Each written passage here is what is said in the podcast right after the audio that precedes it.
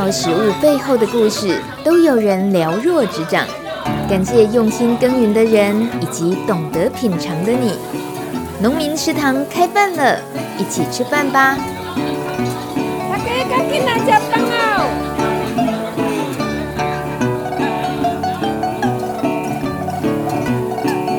欢迎收听农民食堂开饭了，我是大米。台湾农村最高殿堂第二届金牌农村竞赛正式启动了。金牌农村这个概念呢，源自于德国。二零一七年，台湾举办第一届金牌农村竞赛的时候，就特别邀请德国农村竞赛评审团成员共同见证，分享德国成功的经验。而台湾第一届金牌农村得奖代表，当时不仅是得到了金牌和奖金，由总统亲自颁奖。更棒的是，能够到德国农村交流学习，双方农村缔结为姐妹村，交流拜访，这种农村社区自主的国际交流经验，算是破天荒的。只是为什么需要借鉴德国呢？因为他们举办农村竞赛的经验已经超过五十年了，每一届动员都超过两千个农村，引发的效益就是由下而上的翻转，让农村价值不断升级。但是在台湾，我们要怎么选出金牌农村呢？包括很多面向哦，例如农村产业企业化的推动，青年返乡的农创和文文创。还有环境永续、友善农村耕作这部分，再说到像里山里海生态系的实践，还有在地农村风貌的保存和活化的工作。另外，像社区组织运作、村民的共同参与，还有社会福利制度的推广等等，都是在评选的项目内。再说到大家很关心的奖金有多少呢？除了最高奖金五十万元之外，还会提供一百万元金牌农村的行销计划，总奖金高达一百五十万。这真的算是高奖励的国家级竞赛了。还有什么单位能够报名参选金牌农村呢？只要是在台湾以政府立案的在地组织或农民团体。或者用村和里的办公处名义报名也可以哟。有兴趣进一步了解的话，网络上搜寻“金牌农村”四个字，你就可以找到竞赛选拔的活动网站了。今天农民食堂开饭了，外访的地点也是一个美丽的农渔村，在宜兰南澳的朝阳社区。我觉得他们也很有机会参加金牌农村竞赛，因为这里正在默默发生一些美好的故事。五年前，知名的苦茶籽品牌茶籽堂创办人赵文豪，他发现南澳是个适合复育苦茶树的地方，于是和在地农民契作，种下了三千棵苦茶树。为了复兴台湾顶级苦茶油，带着人才和资源落脚偏远社区，与朝阳社区协会一起建构美好的发展蓝图。今天节目上半段就要专访茶子堂创办人赵文豪，后半段呢，大米要去苦茶园访问最年轻的树农，也是农业规划师杨博宇。先来考大家一个问题，再请赵文豪为大家解答。农业知识小百科，你考了没？请问苦茶树跟茶树所榨出来的油有什么不一样？五、四、三、二、一，请解答。其实苦茶树跟茶树，呃，它其实都是属于山茶属，同属不同种，所以其实有两百多个品种。但是真正比较在民间拿来榨油的，大概就两三种。那最有名的就是，呃，有分成苦茶油跟茶籽油。那他们两个以前在早期都统称叫茶油，就是所以大家都说啊，下面一数我要调了某。简单来分就是，一般我们喝的茶叶的那个叫茶树嘛，它的籽，它结的籽叫做茶籽。对，或是洗得剂，哦不，传统的洗得剂啊，然后它榨出来油就叫茶籽油。那苦茶树它的叶子是没有儿茶树的，它长得很像茶叶，但它的叶子没有儿茶树，所以它其实基本上就是果实。那那个果实就叫苦茶籽，然后它榨出来油就叫苦茶油。那它两个比较容易分辨的，就是茶籽油，因为它本身的那它有一个植物的青味很重很重，所以一般在榨油过程中都会用比较高温压，就是高温焙炒或是高温压榨，那看起来油就比较深色，有点像麻油的，有点像麻油的味道。那苦茶油基本上现在都流行冷压，所以它比较金黄色，对，金黄色或是偏绿，所以它其实最最容易分辨就先由油的颜色可以去分辨。嗯，简单来讲是这样子。然后茶子堂就是聚焦在苦茶、苦茶有、苦茶有这件事情，可以跟我们聊一下。我们今天见面的地方就在茶子堂跟南澳朝阳社区呃一起合作的这个领域里面，这是一个什么样的场域？然后茶子堂跟这个朝阳社区为什么能够有这样子合作的机会？哇，这是一个从开始到现在的议题耶。那这样说好了，我如果有一天我从这个来南澳玩，然后看到了你们。茶子堂的招牌，觉得嗯，好文青、好可爱的一家店，走进来就碰巧遇到了 Wood，就创办人，然后就说：“哎，这里是什么地方啊？为什么在这里看得到沐浴乳、洗发精呢？”那你要怎么告诉我这个观光客呢？我什么都不知道。等一下，等一下，这个问题真的很难答。我想一下，因为你刚刚问的这两个问题，它其实有三大件事情。对，所以我觉得我先讲为什么我会想要做茶籽堂，是因为。我觉得茶籽堂蛮能代表我们这个时代对于土地价值啊这种价值观的一种实践的可能性。当初创立茶厂没有什么没有这么伟大的抱负啊，就是很很很单纯，就是觉得，呃，苦茶籽、苦茶油、苦茶粉这种东西是一个很古老的东西。那我们如何透过一些方式转换，让年轻世代愿意使用？那这是很粗浅的，还是站在以商品端，我如何让年轻人使用？那接下来你就会想说，那到底对？年轻世代或者对这个世界的代价值是什么？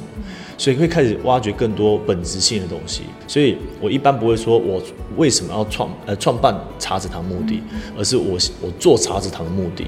现在做茶子堂的目的，嗯，这这是第一个。那第二个问题是为什么跟朝阳社区结合嘛？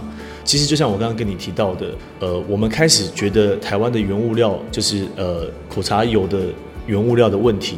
之后，我们就开始第一个阶段，当然是做呃所谓的苦茶油的复兴。那所以我们第一步都是契作，就是跟南澳的缘分就很独特嘛。就是呃，我们二零一五年呃开始在台湾做油茶的文化历史记录，就是苦茶油的文化历史记录。然后那时候，因为宜兰其实是台湾油茶算苦茶油算非常少，倒数前三名的产量产量非常少。对，因为一般都花东、花莲。花莲跟台东居多，然后要么就阿里山、南投啊，你大家都就是在山区这种地方。然后那时候只是因为要去花莲记录的时候，有人跟我们讲说，哎，宜兰的呃南澳啊、三星啊这边好像有零星一些人在种，所以就看到哇，这地方好美哦，就是很原始的状态。然后记录完之后就觉得说，哎，那这个地方不知道有没有适合发展，那也没想那么多，然后只是去社区发展协会上厕所，然后上完厕所之后。出来就是看到旁边就有一个天后宫，然后你也知道嘛，去到一个地方庙宇是很重要的，有时候也会有一种冥冥之中呢，不是去每个地方都会求，但觉得这地方好美哦，然后离台北也没有到特别远，那不知道是不是在那边发展，然后就因为这样子就求了签哇，然后就花开花谢结子成，宽心且看月中桂，这种这种词，因为月中桂就中秋嘛，意思就是中秋过后就会成。那苦茶油的栽种采收期其实是在十月份，就中秋节过后。所以在某些部分，你看到这些东西的时候，就会就想说，哎，好吧，那我下次我们应该再过来跟社区连接看看有没有机会合作。然后是因为这样子，然后才在这边种。然后种了之后，朝阳社区其实以前是一个很棒的社区，但是因为确实它老化了。那我们在想的是说，啊，如果我们这种农民啊，以后老化啊，以后谁来处理？所以那然后那个时候当然也会有对土地有一些想法，就会觉得复兴一个地方，它其实不是只是靠一个美丽的建筑物，或是或是你盖了一个很特别的东西，而是他有没有可能从他的从文化的 DNA，然后去看见他美好的那个部分。比如说，呃，我如何协助社区品牌再造，然后如何盘点社区的历史脉络，找出它的关键的沟通点，然后再从他们的建物、场域、空间。各方面去串联，然后在他们环境甚至教育，其实有有一点像在玩模拟城市，就是你在思考一个地方，不是思考单一，所以才会开始就会有一个想说，哎，那我有没有可能，因为社社区发协会也希望我们可以协助他们一起来做一些事情，这样，所以在二零一八年我们就发起了朝阳社区复兴计划。当然那时候之前就已经准备很久了，因为毕竟我们我们是一个台北都市的品牌，然后从事农业已经很辛苦了，然后又从事呃地方创生，那是更辛苦。当然，因为它有它有好处，对，就是因为他们呃我们在于系统性的事情或是品牌性的事情是比较熟悉的，那也还好，因为我们后来接地气接的算蛮好的，有六年的时间，所以。也协助社区做一些事情，然后社当然社区本身也够强。我还是讲一个观念，是说，没有任何一个人可以改变一件事，而一件事情的改变是众多人的努力，而且还有时间。我们有时候某一个人可以改变他自己，刚好在那一个浪头上，对，这个才是我们觉得，所以我们在跟社区合作会蛮平等的关系在这边。刚好最近节目办了带听众去游学活动，然后我就从一个听众的回馈里面，他说啊，他退休以后就是想要过着农村生活，然后也想学种点农务啊，做什么？我说全台湾你有最想去住的地方是哪里？他说南澳。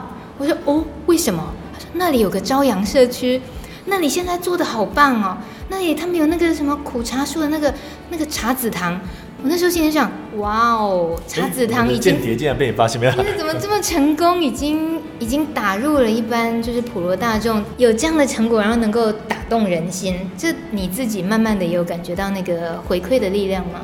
我是不知道到底引发了什么什么什么样的状况，但是呃，你刚好提到是说呃，大家退休之后想想要做什么？你有发现大家都有一个关键，就是说我退休之后，我想要去乡下或是去农村。我觉得其实这个时代可以不用这样。对，其实茶籽堂在朝阳社区复兴的概念，某些部分就是希望城市人口在年轻的时候，你就可以所谓二地居的概念。对，就是呃离台北不远，一个半小时。我觉得大家会很有共鸣，是因为就跟赖青松大哥当初到深沟是一样的。他他那个时代就是对很多城市人来讲是有一种厌倦。那种生活，所以他刚好带头的做那件事情，而引发共鸣。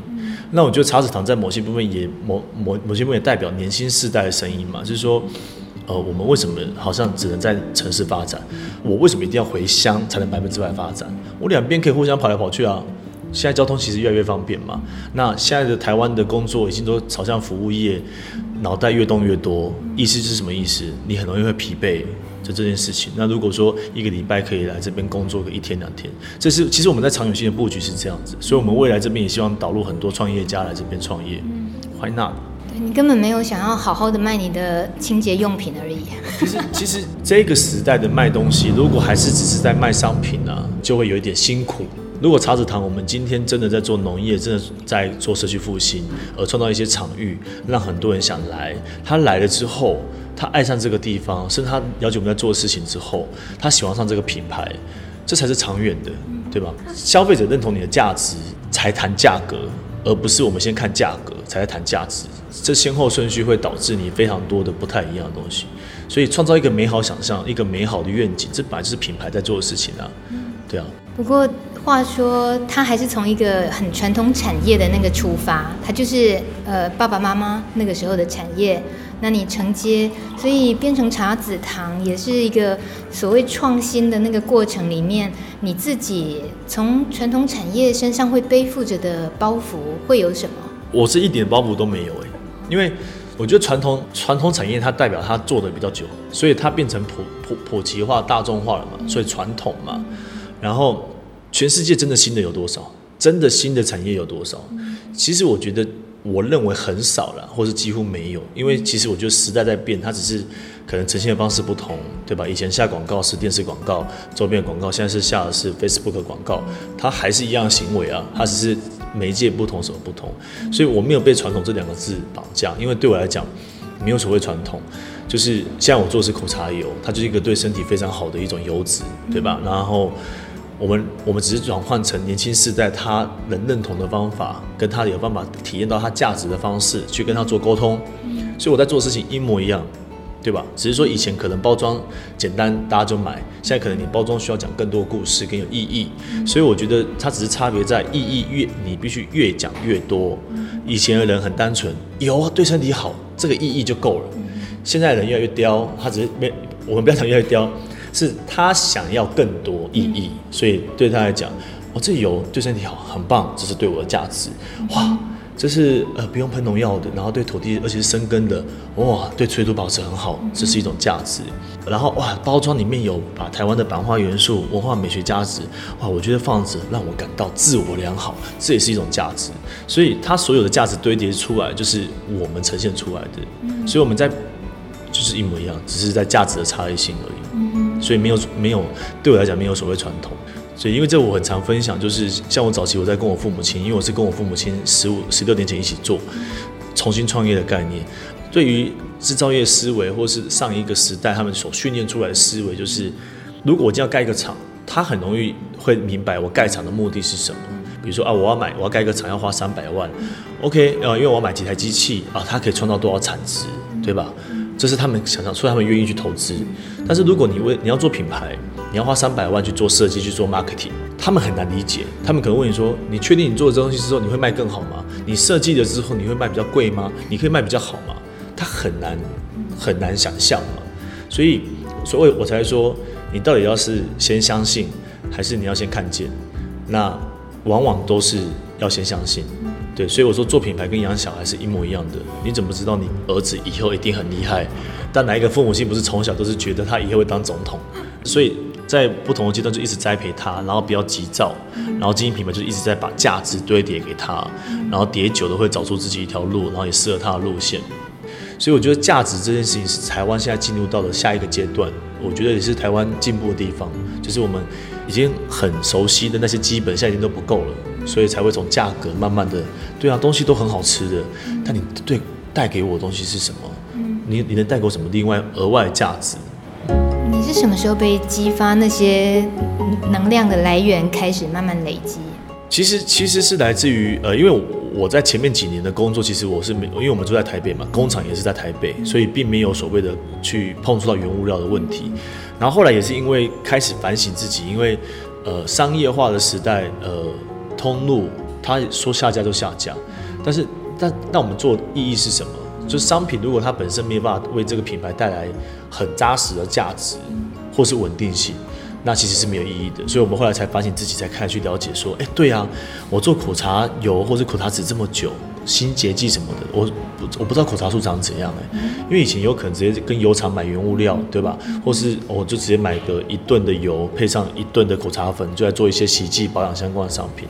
那时候苦茶树长怎样我不知道，所以我们在二零零八二零零八年的时候，二零零九年那时候就开始去认识苦茶树长怎样，然后去台湾很多地方走，然后那时候那个启发点是来自于是说，一个城市小孩去到乡下，却发现到天哪！其实台湾很美啊，对，然后，然后，但是你也会看到有它好的跟不好的，不好的地方就会觉得是说，但这些东西其实不难啊，但是为什么这么好东西被遗忘了，或是说它为什么在那破旧在那边？所以我觉得那个是品牌的很关键，就是说，呃，你到底想要改变什么？对，所以开始这个品牌多了一点点起心动念，哎，我想要保留台湾的口茶油文化，因为那时候口茶树其实是没有被 care 的，因为几乎都原物料都进口，百分之九十以上，所以台湾自己产的，反而那些农民都觉得说啊，反正就有就算赚到了，没有就算了，所以开始就会有想要保留，所以才开始会产生气作啊，产生农业团队的可能性，然后想要扩大台湾栽种面积。但如果这样子的气作面积扩大，那个有设定一个理想的目标吗？你所谓的美好的想象？我的目标是，呃，希望二零二四年的时候，台湾的苦茶油自产率可以从十个 percent 到十五 percent。但是这件事情就不会只是茶籽堂一家去做嘛，而是。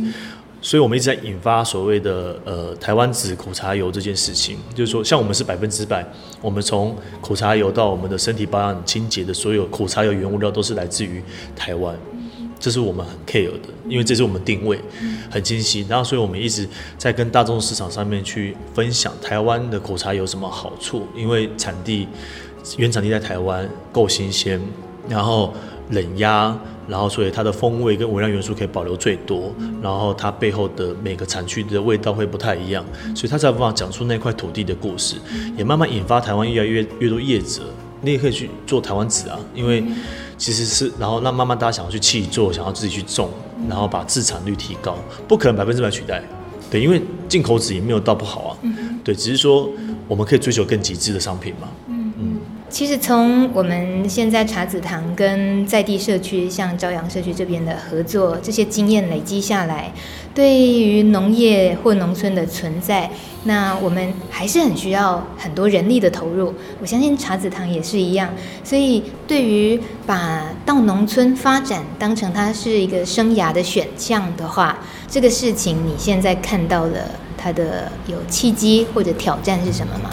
第一个，我觉得，呃，农业其实是台湾下一个时代很重要的关键，甚至我觉得很多机会点是在农业，因为农业是早期大家只是把它当成是商品，或是打把它当成是食物的概念，但其实农业它背后可以，它它其实背后就是它是讲的是每个不同地方的品牌，每个不同地方的故事，所以它其实还有很多可以做，因为现在在台湾农业的真正知名的品牌。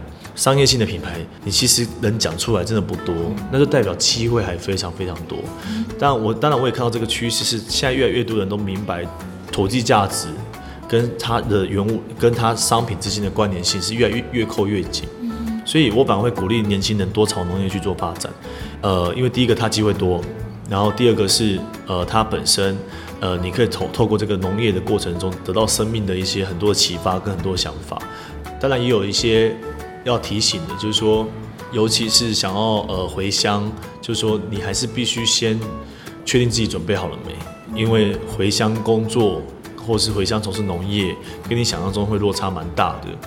那最好的方式是我我常常建议是说，如果你可以的话，先去类似你喜欢的在做农业相关的企业，可以先进去工作，先去了解，先确定这是不是你要的，就是我觉得这蛮重要的。然后另外是建议，如果要做地方创生。就是小心变创伤，因为地方创生不是每一个人都适合做，因为地方创生牵扯到是政治，它牵扯到是人与人之间的沟通，然后它牵扯到是很多的呃资源问题，所以如果我常常开玩笑说，好了，如果你爸是里长、村长或是头目的话，你回去可能机会比较高一点点。那如果不是的话，那建议也是一样，去团队学习。然后学习更多，累积更多人脉，甚至有资源了之后，再一步一步去改造地方。然后永远要记得，农业跟地方创生都是很久很久的事情。对，你要做从开始到有成果，十年起跳。所以十年为单位的话，你有没有办法愿意去花这么多时间去走？这都非常关键。嗯，听起来就是要从年纪很轻就开始最好的，就像你们这边的农业规划师。听说才二十五岁嘛，是不是？对，就是我们这边，我们应该叫农业规划师，也叫农业放生伙伴们啦。开玩笑的，就是说，因为我们我们喜欢用规划师这个概念，是在是说，呃，我觉得在这个时代，每一个职位它其实都必须要有 marketing 企划能力。这个时代是企划的时代，你如果做很多事情，你只会做。你不会思考为什么，甚至是你有没有办法规划布局？我觉得这实在太重要。台湾其实很缺乏策略计划的人才。应该说早期我们的锻炼比较没有这种东西，但是当在品牌的时代，就是气化策略很重要。所以我们为什么叫农业规划师？是因为比如说好，从事农业是二零一四年茶厂的进入，对吧？那这过程中很多东西是不懂的，是不会的。但如果这个人来，他只能做执行的动作，他没有想法，那怎么推进，对吧？因为如果说我们今天是二十年后有有可能来的已经分工很细了，都很清楚知道怎么做，所以我们认为在这个时候我们要找，其实是呃有有第一个他对土地很有热忱，然后第二个是他本身就要必须负责任，然后因为农业是一个必须负责任的职位，然后第三个是他本身要有企划能力跟想法。那这三个加在一起，我们就称之为农业规划师，这是我的想法了。嗯，所以杨博宇同学他都具备吗？他非常具备啊。等一下会聊到他的故事嘛？对啊，所以当初也是看到他，然后呃，他也他也不是南澳人，他也是从城市来的，然后也配合过了半年多的活动，因为他那时候来当一些助理的角色，对，然后就觉得这个。就是我觉得有志想要去乡下发展，或想要体验乡下生活，然后又负责任，然后又有一些想法，那还还不赶快害了进来？还要什么时候害？那那个你是他的老板，这说起来会变得很严肃。可是像，你撇开老板这个身份来看，你觉得博宇是一个怎么样的农夫？认真负责、天真活泼、可爱、冷笑话高手。好，他现在自己脸笑的有点歪了。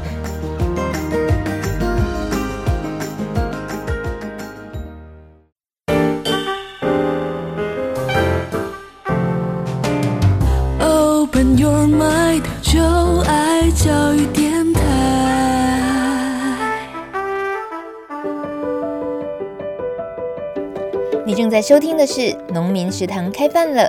我们今天人在宜兰南澳的朝阳社区，大米和苦茶树青农杨博宇正站在一处苦茶树的实验田旁边，放眼望去都是山和田园，没有任何建筑物，除了附近铁道上时不时有火车经过。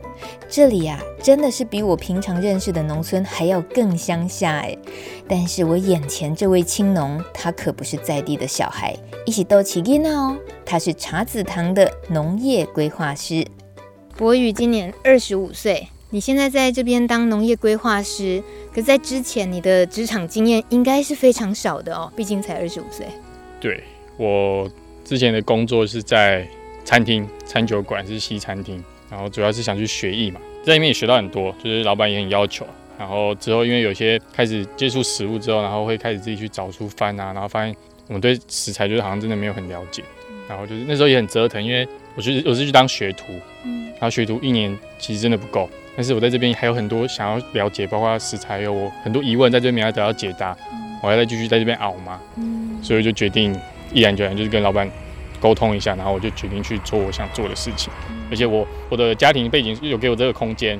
我更应该要去做我想做的事情，而不是去纯粹是为了就是赚一份薪水，就留在自己有疑惑的地方。那是我那时候离开职场的一个原因。是在台北吗？台北，台北。嗯、那就就那唯一一次的职场经验喽。对，然后之后来到好粮食堂，就想要试试看不同于台北的经营方式。好，有人就推荐我来好粮食堂，于是就来。然后也没有想过要待这么久，本来是给自己一个月。因因为来来这种地方就是要学嘛，学不一样。然后其实一个月真的不够，因为尤其是品妤姐，她又是跟着时令在生活。他我可以我形容他的方式，他不是在工作，他是在生活。然后一个月其实不够，然后我觉得哎、欸、还蛮舒服。然后这个生活模式，我觉得我还有很多要学习。然后他说哎、欸、要不要多待一个月？好啊好啊。然后待一个月之后，他说我明年要我是八月来，他说我明年要种稻，如果你有兴趣的话，就留下来，就是一样那样的，就是跟我一起生活，就是一个生活伙伴。然后明年就可以跟我一起。体验种稻整个流程，很大的诱因，因为我没有种过稻，我就是想要聊学习嘛，这也是学习的一部分，就留下来，然后才有机会接触茶之堂。嗯，距离现在，我们现在是九月份，所以就是刚过完一年呢。所以你本来想要一个月，然后现在变成一年了。对，眼前你可以看得到，你应该还会在这边留多久？自己理想，因为开始待下，因为想要做的事情投入了嘛，就知道一年。不够，我还有很多事情要学，就是能待多久就待多久。嗯，可是从餐饮的那个想要学更多，想要去追求根源的这件事情出发，嗯、那真正学了，就当然不同的餐饮产业这些还是学的东西都很不一样。那以南澳的好粮食堂品瑜姐带着你来讲，那个认识的过程里面有没有让你也已经觉得哦，大概是这样，然后有。本来就有激发了自己想要呃跳开了想去发挥的东西。诶、欸，会专心往农业发展，没有选择餐饮业是，其实我在还是有点现实的考量。那时候有回台北，就刚好有因缘机会找到一间素食餐厅，就是甲必素食餐厅。就是我想要在就是出就是虽然跟理念妥协的情况下，我也希望在能推行一些理念的地方工作，所以找到甲必。然后工作了一阵子，我发现嗯，就只是打工，就那时候南澳台北两地跑。但是我发现其实我真的没有很喜欢那种餐厅工作的生活模式。就我个人，然后茶籽堂同时也在需要这农业的团队，然后我想说，就决定两个都是有理念，所以我决定选茶籽堂的工作，嗯在一个比较喜欢的地方，然后也是自己喜欢的生活模式，嗯所以就刚好好粮食堂呃歇业中，然后你就很快无缝接轨，就变成种苦茶树了。对，完完全没有想，我记得刚来的时候就是一样来这边的伙伴，他就说。哎、欸，你以后会不会就成为农夫啊？我说我没有想过这件事情，真的完全我是没有想过要当农夫，就是想要哎，这边学习回去回去台北打拼，应该应该会收获很多。但是没有想到我还是继续留在这边，然后未来还有非常多可能性。可是说真的哦，成为农夫就也不敢说你就在一年不到的时间，是不是就说自己是农夫，对不对？你越是开始参与农事，你自己那个心情看待农夫这个职称，你是怎么想的？农夫这个职称，我觉得就是以就是跟着大地的生活吧，取之于大地，就你应该要更尊重大自然。但是，就看台湾农业的发展，还有就现代农业的发展方式，我觉得已经是远离大自然，你是把它当成一个生产机器，就是其实越来越远离大自然本来的运作方式。然后我是想要在现实的生活中去找回以前跟大自然的相处模式。然后我会对农业有这么更深度的体会，除了自己喜欢大自然以外，我也是也看了一些书，像吴一宁的《江湖在哪里》，我觉得那本书就很精彩，就是描绘了台湾农业的发展。嗯然后我才知道，哇，原来台湾农业会这样，就是也是有原因的。嗯，那我觉得不应该这样，因为这样农夫永远都不会是值得尊敬的行业。如果继续产业是这样子对待农夫的话，嗯，就像你选择了就当个农夫这个角色，你的周边的人怎么看待你这个选择？哎、欸，大部分都是鼓励呢，家人都说没办法，没办法，听走就好啊。然后朋友都是哦，都是朋友通常都听不懂，因为其实才短短一年，就是台北朋友圈还没有完全脱离，但是还是好朋友啊。然后也在不断建立新的那个所谓舒适圈，新的朋友圈。然后台北朋友圈没办法马上懂，因为才可能短短一年不到的时间，他们就就顶多听，然后有兴趣就会多问你或者听我讲嘛。然后没有兴趣，他就会直接转移话题。我觉得就这也没关系，但是至少还是可以朋友欢迎他们来玩，说明他们就是因为我在这边，他们常常来，然后也发现哎，在这边生活也是有生活的方式，也也是也是可以找到一个生活的方式。而且你的你参与到农业的这个方式是很特别的，是你就像在上班了，因为茶子堂是一个在在地耕耘的一个品牌，那跟在地的农友契作，而你就受聘雇当一个农业规划师这样的角色，你在上班，所以基本上对于对于务农有理念或者想去实践成为一个农妇的人来讲，一开始担心的收入不稳定或到底能不能养活自己，你这个部分门槛完全跳过去了。对啊，就是我我有发现这个契这个机会。所以我也我也很珍惜，但是代表我要我要付出的是跟一般所谓转行当农夫的人承担的是不一样。但是这样我可能学习就没有学到要怎么去卖这件事情，我就没办法学到。但是我就应该更专业、专心的去种好苦茶这件事情，然后帮助这边在种苦茶的农民是可以有好的生活，这是我要去考量到的。那跟我们说说看，你的工作，所谓农业规划师，你的工作内容涉及到哪些？我来的就是我上工之后，我们公司开始有一块存租一块田，然后我们做苦茶树的栽种的栽培管理的计划，然后主要是做实验。就是为了之后如果比较大面积，不管是农民还是我们有机会找到一个大面积的栽种，可以比较省成本，然后也是更有效率的耕种方式。然后我们在这边气作已经有四甲多，已经今年已经四年多了。然后然后是有很多可以去观察记录的，就是密集的去做观察和记录，然后好有问题去协助农民解决。然后我觉得最主要就是要找到问题的根源，而不是以前传统农业看到这个啊就喷什么药。嗯，就这是我要去避免发生的。可是。听就知道很难，因为你也是从零开始啊，你得要去观察记录，还有包括跟在地的农友沟通，而他们都是可以当你爷爷的那个年纪。比较难的就是要让别人也听懂，就让他跟我是有共识一起去做的，因为我自己做的是不够的。还有就是我要学的够够精，我要够了解我在学的是什么，我要的是什么，才能更清楚的解释给别人听。就这是我要比较谨慎的地方，所以我会需要尽自己不断的进修。这个讲不断的进修是简单几个字，我觉得很可能它会超出所谓一般上班族的时间，因为你不是在田里，那就是在那个茶子堂的办公室那边，然后再来就是自己要不断不断的吸收经验，或者是跟前辈请益，这些压力很大吧。我觉得，因为要做好事情，就是你压力就是要给自己有压力嘛。尤尤其我又是领别人薪水，老板就是不需要有人在来做这个工作，所以才花钱请我。所以我更应该要去努力去做，才能去解决这个问题。嗯嗯嗯。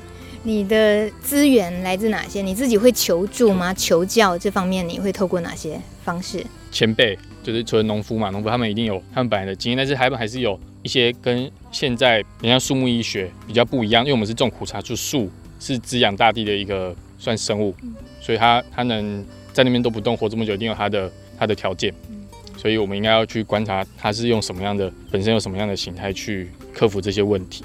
也是刚接触这个行业，所以人脉还没有那么广，所以就要自己去建立人脉，所以就会去跟前辈请教以外啊，然后还有跟种苦茶的前辈。还有就是上网去查，现在很多演讲都会去开放的网络，这是很好的资源。那你要去不断吸收，因为只是听一场演讲，不能不不可能学到他所有的精华。还有学的那一套，我现在就是很紧张，比较会忐忑，就是那一套我拿来用在这边，一定是不一样的，比较需要去大胆去尝试。嗯，就好像老板给你这片实验田，它是一个让你又多了一点点空间去尝试失败的地方，可以这么说吗？对，没错。只是苦茶树树又是一个跟一般的短期性作物不一样，它是比较长你。像我们种下去，我们这边气作是四四五年开始才采收，你要看到成果，通常都是一年以后。今年采收，哎，量不够，我是不是栽培过程要怎么调整？嗯然后你要看到成果，就是明年，就是会需要比较有耐心，就是我要要有耐心去去持续观察，就是这这中间的变化。嗯、那说说看，这样子的生活在南澳当个苦茶树农夫、农业规划师，你的一天的行程通常长什么样子？都大概五六点起床，然后可能吃个早餐，我都是先吃完早餐再工作，然后到田里大概都七点左右开始上工。其实公司这个职位是新的，所以，但它毕竟是一个公司，是一个中型的公司，所以它一定它的制度，所以还是要打卡。我就可能工作到接近九点，我就要回去打卡，然后顺便吃个点心，然后喝个水啊，补充一下什么东西。然后如果田里事情还没忙完，我就会回到田里把它告一段落。然后如果田里的工作告一段落，我就回到办公室去做一些文书啊、资料的建立啊，还有做一些照片的记录。收集整理，然后到下午大概三四点四五点，再去到田里去忙剩下的工作，大概是这样。然后你通常都一人作业，加上一只小黑狗狗。对，就是小黑，隔壁邻居养的狗，隔壁邻居满足他就生理的部分嘛，我满足他需要解放的需求。哦，你这专门帮狗帮邻居遛狗是不是？对对，他自己会跟着我啊。这这种这种模式，我还觉得还蛮没有负担的，只是有时候担心，哎。我都忙完回来，都收完要下班，都还没回来。嗯、然后你就说没办法他找不到人，他就自己回来。还好隔天早上都还有看到他。这个说到下班这两个字哦，又是我做这个节目访问农友以来很少会听到的字眼。真的务农当成是在上下班，这是真的只有博宇加上茶子堂这样子的合作才出现的。那你意思也就是说你是周休二日喽？对，就是公司还是有这个制度是周休日，但是因为我是来这边生活，不是在这边上班。所以我会很多事情还是会在南澳完成，不会说家我就会往都市跑啊，就往哪里跑。我觉得我这边还是有自己有一些计划。然后如果有些农田的事情，像其实农作物在那边，尤其就是树，如果你每天都要去顾它，一件是违反大自然的事情。就除非是因为它在这边没办法好好适应，你需要去不断的呵护它，那才是你需要去做。但是如果我们是要长远发展，这种这种这种栽培方式是不行的。我也提醒自己，就是在管理上不能去这么去细心呵护它，应该让它去适应大自然的环境。如果两天就不顾它就死掉的话，我觉得就是发展上需要去检视的，应该会有问题。你这边住了已经超过一年，嗯、这四季下来，人跟植物，你觉得好受跟难受的季节是什么？人难受的季节，我觉得是冬天，因为冬天你穿的很多，那你就没办法活动。然后等到你开始有活力，开始可以好好伸展的时候，就是也要收工了。就是在你在外面的时间，通常都是很很冷的时候。然后对作物来讲，我觉得就是在夏季这边没有台风是缺水，然后来台风的时候又是狂风暴雨。嗯，但对作物来讲，夏夏季应该是比较困难、比较难度过的部分。嗯，所以如果以你差不多同年纪以前的那些朋友、北部的朋友这些来讲，你会觉得好朋友们过来很容易会被什么打败吗？你说他们来要来这边生活吗？对，他们可能会怕无聊吧。但是其实现在生活娱乐你是可以整套搬过来的啊。但是你搬过来就失去在就是充满大自然环境的地方生活的目的，对，所以他如果来这边还是需要这些，他其实就会发现自己没办法在这边享受，因为你还是来这边还是过跟台北一样的生活。那你的享受是指什么？我的享受，我最最喜欢的就是这边物产丰饶，很多我想要吃的东西这边都知道它怎么来的。这边有一个，其实可能在很多农村都有这种景象，就是很多东西大家都有种。然后大家可能吃不完，就会可能拿出来，会有一个地方集中在卖，然后你都会知道这是谁种。然后因为都只会吃到当季，非当季农民也种不出来。对，然后我觉得这是我会比较喜欢的地方，就是我东永远都知道我东西是怎么来。然后现在这个季节吃到才是对的。本来厨师的那个工作，就是因为你也想了解食材背后的这些，所以来南澳生活，就好像刚好满足了你那一块，对不对？对，有满足我这一块，就是我知道，比如我缺什么。之前在平鱼好像是很惊艳，就是觉得很。收很特别的地方就是，哎、欸，他什么不够？他说，欸、你去田里帮我挖，就是挖出来，比如傍晚去挖，还是热的，就是可以感受到那个生命的温度，就是说它它受到大地滋养，然后刚从土里挖出来，它还是热的，因为看我们然后农作物都是冰冰凉凉的吧，然后它还是有大地的温度，啊，这是我觉得还蛮特别。所以你没有害怕遇到的生物吗？来这里生活啊，工作在田里的工作，害怕还没有哎、欸。人家说会怕蛇嘛，农夫最怕蛇，所以要把草除得干干净净。但是其实看到蛇的机会真的很少，就看到不是在路上被压死，就是在草丛里面。但是其实你就不要去理它，就好，就离开它，它自己就会找它的它的路，我就去忙我的，没有影响。所以听起来如鱼得水嘛，没有太需要。只要不要危害到我的生命危险，我通常都不会有太大的，因为通常他们都怕我怕的要死，真的是因为也很少看到。就像风会比较紧张，然后虎头蜂知道，哎、欸，不要去惹它，这样就好了。在一个这样的环境，人生地不熟嘛，你在这个地方对你来讲是非亲非故的地方，对不对？就是少，其实就少了主场优势。我在这边没有朋友，在这边没有没有亲戚，就是我要做什么都没有那么没有那么快。比如，哎、欸，我要什么方，哎、欸，我知道打给谁，或者打给哪个亲戚，他有办法可以帮我找的。但在这边我没有这个人脉，就要慢慢建立，慢慢去打听，就是低声下气去问。其实到到任何地方都一样，我其实是蛮蛮容易就安安心的待在一个地方的。嗯，你很能够适应新环境啊。对啊，我觉得我蛮能蛮能适应新环境，就只要能有的地有地方睡，我觉得就可以这样度过一天就，就应该就没问题了。漂泊的灵魂是不是？就其实就够了，这样。怎么会这个用世俗的眼光来看，这个叫做要求非常的低，有一口饭吃就可以了。其实就追求的没有很多，我我不是这边要去争什么权，争什么利，争什么，我只在这边生活啊，生活就是活下去，你就是能吃得饱，睡得好，就追求这样就够了。工作离开之后，我在台湾徒步环岛，然后我本来也是想说啊，然后走到哪里可以去看那边有什么美食可以去好厉害餐厅去吃吃看，但是其实你整天都在行，都在步行。然后你知道身身体疲累，其实就你只要吃得饱，其实就够了。然后累了有地方可以搭帐篷睡，就也就够了。明天又是继续走这样。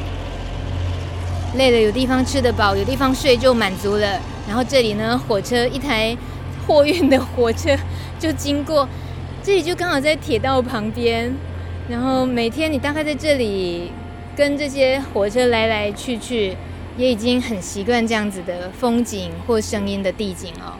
对啊，我觉得这就就是另外一个那个生活的那个调整，因为来这边就习惯这些大自然，还有火车嘛，就习以为常。嗯哼。但就会发现美的眼光可能就会变低，就是发现美好事物的眼光可能就会习以为常，就觉得哎、欸、就这样。但是可能就要自己就忙碌的同时，也要给自己一些空闲的时间去去欣赏这边的，重新发现这边的好了，才能继续待得久。没错，哎，当一个。你原本喜欢的地方或喜欢的事情，结果它变成工作的时候，就有可能让你忘掉了原本很单纯欣赏的那个角度跟眼光。嗯嗯，没有错。在这里有你特别喜欢的秘境角落，对不对？有啊有啊有，蛮多的，蛮喜欢。因为夏天很热，乡下地方就房子没有冷水，不是说它都是只有热水，就是因为它太阳日照，它是太阳能自动加热。比如我。啊，工作很累，我想要冲个澡比较舒服，好办公，我就干脆直接去溪边，因为有比溪流更凉的地方就是涌泉。嗯，因为我们那边是下游的，下游流下来水就可能没那么凉，但是我就可以去涌泉里面去玩水，去冲凉，哇，就焕然一新，就可以就是回办公室做一些工作，或是下午再继续到农地工作。因为是农业规划师，那个责任包括你要整合整个在地农友气作，那沟通合作这些事情。虽然说时间工作的那个经历还不是很长，不过大概也可以知道最初期创业维艰，最初期的时候的一些磨合，可能就已经够多挑战了吧。因为其实农民也不知道我来干嘛，只知道是公司可能之前也有人来去去，然后他们我不知道他们心态是什么，但是他们就观察嘛，在那边看，然后看久就知道我在我在洗些菜椒啊，他们也就会开始指指点点，也就知道。但是我觉得这边南澳是一个好处，因为已经发展有机和之前有一个南澳自然田，他们那边做的很。规模很大，所以这边农民都有收尾影响。他们不用跟他们解释太多有机是什么，自然用法是什么，嗯、他们就说啊，这引农不转油啊呢，就是不用太多沟通，他们都知道我们要的是什么，嗯、然后只是可行性，就是他们实际劳作劳劳动方式可不可以，他们能不能负担，嗯、就只是这样。主要是在研究，就是更更根本的问题，有些我们是种树，然后有些观念上自己也在学习的过程中，要怎么跟农民去建立那个信任关系。比如我们现在观察苦茶籽有什么。问题我们需要去做什么处理？然后我觉得就要就是详细的跟他报告，他了解他就会安心的让你。虽然还有还有可能还还会是有点怀疑，他说：“哎、我按那普内我也细，我不敢跟他保证，但我就会保留一区。我觉得就是诚实以报，就是不要让他有害怕的心就好了。然后就是要跟农民一起去克服这些栽培上的问题。我觉得就需要去外由外面的师资，或是寻求更专业的资源来来跟我们。”辅导，因为像他们学习在有传我这一手跟农民传达，可能会有落差，然后我觉得就会需要专业的人然后可就可以试试看把农民聚在一起，有更专业的人、更有经验的老师来帮我们去做一个共识的凝聚。从你的角度看，这些合作的在地农友，可以当你阿公的这些农友，你觉得他们愿意这样子合作，富裕苦茶树的这样子的耕作的农作物，通常背后支持的是什么？就是探景，我觉得这是最重要。然后还有是他劳力真的能负荷，就是大家是评估之后，真的是可以有有愿景、有未来，他们才愿意投资。然后其实就是需要耐心，因为毕竟我们才第五年采收，然后。离古茶树的树小产量就少，然后要慢慢让树树长大。但是现在像第五年，有些树死亡的就很多，可能一次就死个十几棵，因为天候的关系，然后本身栽培可能条件就没那么好，它就可能心情就有受挫，我感觉得到。但就是要鼓励他，就是就是希望他不要去放弃这样。嗯，听不出来你才二十五岁，觉得你思考方式已经很就是比较谨慎，然后又不会。嗯，比较冒进啊，就是那种太冲的。你的个性就是这样子哦。嗯，可能吧，就是因为比较没那么精明，就只能埋头慢慢去研究。没有那么精明。好，那成就感很有成就感的一些时刻有吗？有成就感的时刻，哦，嗯，可能是慢慢累积的。因为成就感就是让你忘记劳累嘛，会忘记劳累，就是在转换心情的时候，嗯，比如在田里工作，嗯，突然发现一个什么有趣的生物啊，嗯，新的生物就会观察一下啊。好，行就可以有点充电感觉，然后真的成就感就是真的收集好资料，准备一个简报跟老板去简报的时候，然后老板听得懂，然后还很支持，我觉得这是我比较大的成就感，因为就是在茶厂的好处就是他们比较开放，他们不会受局限，只要他能让他判断这个是对是错，他都愿意支持。听起来有这样的老板是蛮诱惑人的啦。对对，但是就是要避免走错路嘛，因为你走错路多走几次就会却步，嗯嗯，对，所以要更谨慎。那我也。残酷一点问看看挫折，曾经觉得很挫折，不止身体、心理都觉得挫折的时刻有吗？嗯，因为我知道都是必经过程，因为我没有经历过做这件事情会很痛苦，我还是要去做，就因为你要经历过嘛。像我们一片田要重新整理，要种田，就真的开始做这件，我也是有吸收过很多资讯和讯息，还有甚至我现在要接触普美永去设计，他就有时候就是要从大而小去设计，然后从小开始去做。像种树，感觉种树种树可能是一件很浪漫的事情，就可能一颗种子种下去，它就会长大，然后就自然茁壮嘛。然后我们不是，我们是自己挖一个六十公分深的洞，人力去挖是非常非常花时间的，可能半个小时才挖好一个六十公分乘乘方的洞，所以就会需要怪手进来，然后怪手挖了一个这么深的洞，再把它填回去。我觉得很，我们我们要为什这么做的是为什么？没有人跟我讲，我就觉得，但是因为公司它有一些进程要要推着走。你就还是要先做了。我已经知道这件做这件事情有问题，但是我还是要先，因为我来不及去证明有问题，我就只能先做。这是比较受挫的地方，就是自己能力不够，是我比较受挫的地方。对不起，我可以追问吗？为什么挖了六十公分深的这个事情，让你觉得是不对的事情？因为你花了这么多劳力，还有花了这么多资源，怪手进来。先不要说怪手会对这个土地造成什么影响，就是怪手花这么多劳力，然后就只是挖一个这么深的洞，然后种一个十分之一小的树苗。它的目的，有人说可能是让它土比较松啊，你上面都没有草，然后你把它挖，就只剩土和沙，一场大雨来，可能它就压死了。那这样让它根系好发展的目的是真的有达到吗？可以这样做，可以可以挖深，但是是不是还要考量其他的？哎、欸，你没有过经验的人怎么会分析出这些事情来？嗯，我觉得也是有经验。我在这边工作之前，我是跟平宇生活啊，平宇他有他的餐厅，还有种一个小菜园，然后就我在菜园我北部。经历到就是可能一些种植的过程，比如我刚用好的菜荤，一场大雨来就冲垮，就压死了；或是本来本来用的很高高的菜荤，一场大可能一场大雨来就一阵它就塌陷。这些过程中学习到的。嗯，然后其实那也是很扎的很深的根啦，尤其加上你自己对于耕作、对于环境土地的保护是有想要用心的话，这些学习大概也都会很自然而然一直吸收。就是观念，观念就是想要朝。朝着友善的发展，或是遵从大自然的规律，不应该是违逆大自然。但是我们为了产量，还有为了栽培的效率，可能就势必要这样做。当然会持续找更好的方法。跟老板在接触这个工作，我在沟通的时候，我有举一些我看到还不错的案例。他说：“我们不排斥啊，只要产量能达到，我都没我都没问题。”然后我听到这句，我就觉得这是我可以挑战的。但就是要这过程就是我要自己不断试验，因为换个地方那个模组就会不一样。柏宇，你的例子真的是 好让人家觉得新奇的一个二十五岁年轻人投入职场的一个模式，很特别的模式。那我请问你哦，过几天周末假期，嗯、那我们一般上班族就是说啊、哦，累了五天了，就是会想象着，好、哦，这一个周末假日我要干嘛？你要干嘛呢？我我有一些计划要在哪要进行，现在就是在准备中。不能透露是不是？欸，其实就是一个房子，一个新的居所要整理，然后就需要花更上上班以外的时间去整理。然后当然因为有空间就会创造一些可能性，也期待那种空空间可以带一些可能性，那你就需要投入时间。听起来也是不省事的一个假期。对啊，你就不怕累嘛？哦，还要继续劳动都，就至少是想做的嘛。对啊。然后真的累了，只要推开门，难熬哎。对啊对啊，早上起来就是虫鸣鸟叫，我觉得所以。虽然现在已经习以为常，但是还是很满足于这一些。因为在都市生活，你住房间里面可能是家徒四壁，可能没有窗，甚至没有对外窗，你就不会感受到阳光。然后我觉得这是会影响生活作息很重要的一个元素。所以在这边生活生活的居住空间有有太阳照进来的窗，我觉得这是我非常珍惜的、非常开心的一件事。这句话应该可以让很多都市的人有同感。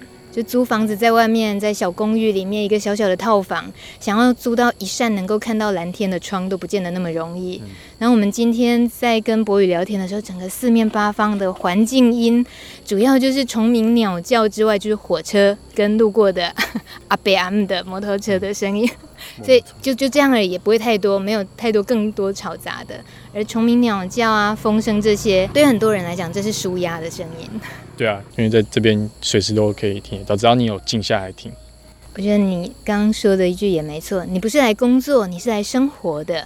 对，因为如果你只是来工作，你就会想着下班以后的时间，那可能就没办法很投入在工作上，然后你可能就不会得到回馈，就是成就感。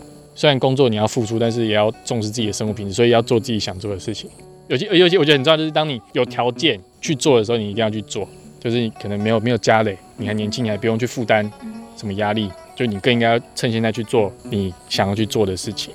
所以你意思是说，在这里不可能成家吗？哎、欸，我还没有想过这个事情呢。就是来到这边就认识不一样的人，然后可能因为现在做我喜欢的事，可能以后就会很自然而然就认识我喜欢的人。绝对是的，因为我自己就是这样遇到了自己喜欢的人，看到一个很好的案例。谢谢你，谢谢，谢谢。感谢你的收听。如果想分享本集节目给其他亲朋好友，记得网络上搜寻四个字“米米之音”就可以找到了。下礼拜晚上六点空中见，拜拜。